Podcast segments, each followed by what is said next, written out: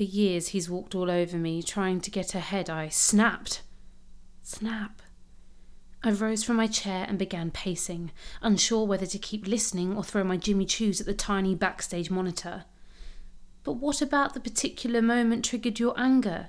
Danny Logan, the UK's top TV interviewer, questioned. You were live on television on New Year's Eve and you had the crowd rocking. What caused you to turn on your brother like that? Drew Brooks shifted awkwardly under Danny's stare. I saw him in front of me on the stage, getting all the glory, pretending he's the one behind our music.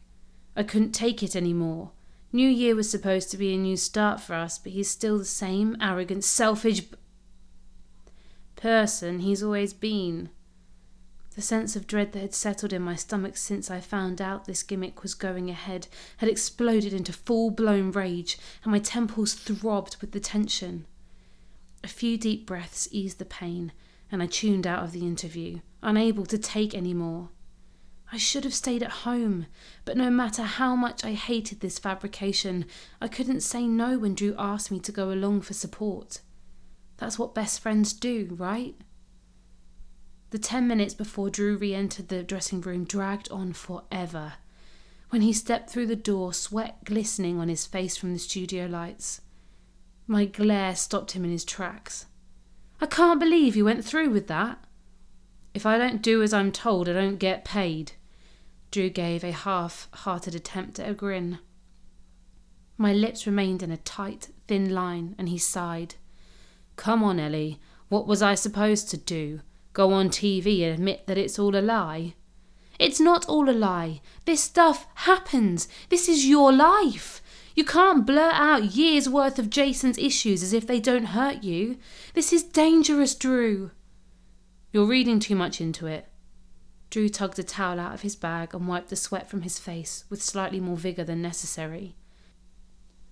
You knew I'd be asked about him tonight. That was the plan, remember? The plan is for Derek to get rich by using your past as entertainment. If this works, we'll all benefit. Derek will finally get paid for putting up with us, and we'll get a real chance at making it in the music business. Brazzers Hell's manager, Derek Richmond, was everything I hated. Not content with securing a much coveted spot on TV on New Year's Eve for the boys, he had to take it a step further and create controversy.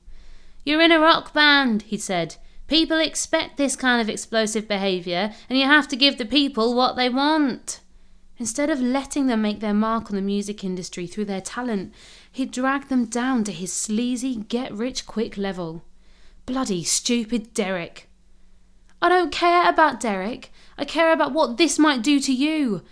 When you were talking tonight, you didn't make that stuff up. Do you honestly think Jason won't see what I saw? Why do you assume he watched? The note of bitterness in Drew's voice didn't pass me by, and his tone only proved my point. Whether he realised or not, after one week of Derek's scheme, Drew's well buried resentment about always being the one to clean up Jason's messes had already risen to the surface. Although the New Year incident was as fake as page three model's boobs, the Brooks brothers had more than their fair share of crap to throw at each other, and Drew had just flung his first handful. It was still a risk, I said. A stupid risk. Well, maybe it's my turn to be stupid. Maybe it's my turn to be selfish. He shrugged off his shirt and pulled on a clean one. He'd actually dressed up for the occasion. He swapped his usual black t shirts and jeans for, well, a black button up shirt and jeans, but still, he'd made an effort. My eyes lingered on his torso for a second. I tore my gaze away before I had chance to take in the light scattering of hair across his chest, his strong arms, and his soft, slightly pudgy stomach that made his hugs infinitely more comfortable than being pressed against hard, ripped abs. Okay, I took it all in, and it annoyed me. There's nothing worse than swooning over someone you're angry with. So, what's the plan for tonight? I asked, banishing those thoughts to the little compartment of my brain I'd kept especially for those thoughts since they first fluttered into my consciousness.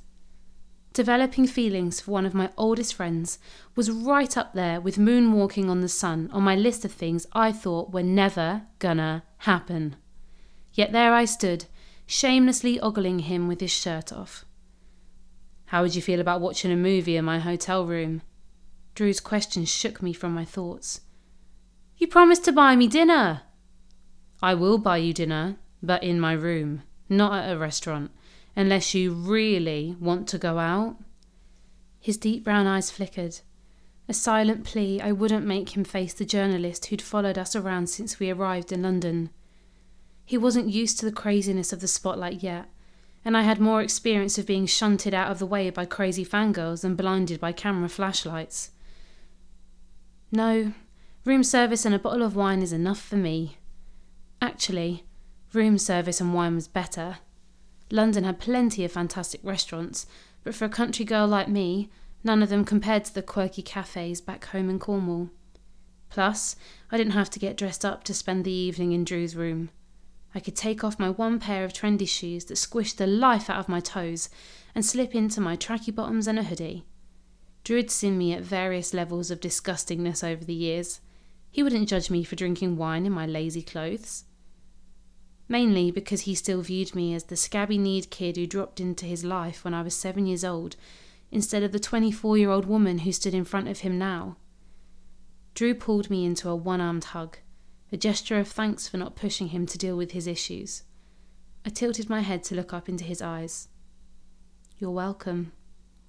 A small, appreciative smile crossed his lips. Come on, Els. Let's get out of here. Flashy London hotel rooms shouldn't have been allowed to reach such low temperatures. With the heater on and wearing a t shirt, a baggy jumper, jeans, and thick socks, I still couldn't get warm. Drew added to the frosty atmosphere, pacing around while he waited for Jason to join us. Once he'd finished his drink in the bar, of course. While we waited, I pulled out my sketch pad and some pencils from my bag. I made my living as an artist, a job that gave me satisfaction in every way. My need to be creative made me too restless for a desk job, and the idea of a 9 to 5 caused me to break out in a cold sweat. Once I gained my degree, I began to sell my work to art galleries in and around St Ives.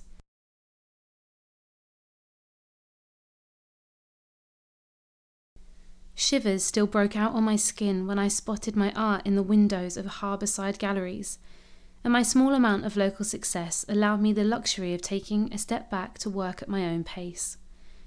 I tapped my pencil against the blank page, waiting for the muse to strike. Difficult, since Drew's nervous energy zapped at my concentration. I should have been working on the first draft of some illustrations for a children's book, a story about a rabbit that gets lost in a supermarket the thought of landing a job I'd wanted for so long made me giddy. Illustrating a children's book had been a dream of mine since childhood, when I used to illustrate my own, somewhat lame works of fiction. I hoped to be a writer what Quentin Blake was to Roald Dahl. Of course, the chances of that were slimmer if I couldn't make a damn bunny appear on the paper. Instead, I began to sketch the outline of a face. With no one in mind, I let my pencil do the work. As the face began to take shape, female, with huge, curious eyes, there was a knock at the door. As he strode into the room, he grinned. His long hair, dyed dark brown with purple highlights and hints of his natural blonde at the roots, was tied back for once, and a crisp white shirt and black trousers clung to his slim frame. Unlike Drew, Jason thrived off his new popularity.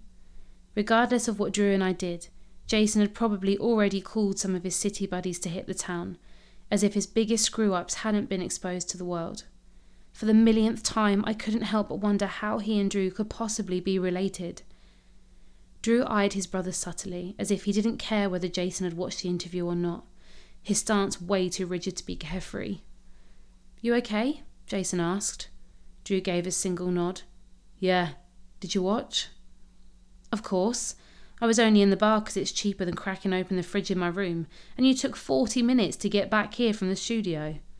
Well, that's London for you. I placed my sketch pad on the bed. So, what did you think? I think our album sales are about to go up again. Money, money, money. No concern for his brother, no question about how he felt. What? Didn't you think it went well? Across the room, Drew gave me an I told you so look, and I said, Drew made that feud believable, but I still think the whole thing is a terrible idea. A spectacular understatement. Every tortuous incident Drew had mentioned during his interview had wrapped around all of us, choking the life out of what we used to be and moulding us into the people we'd become.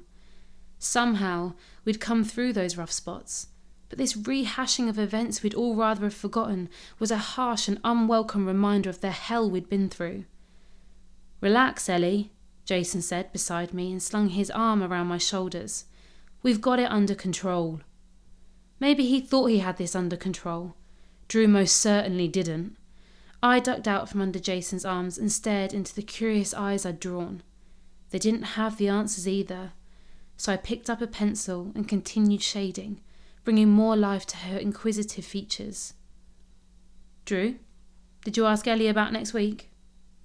No, not yet. Thought she might have had enough of us today. I lifted my head. I've known you for seventeen years. I'm still here, aren't I? The smile Drew threw me awoke the butterflies in my stomach, and I silently begged them to go back to sleep so I could speak. Crazy woman. Do you want to come to Scotland with us next week?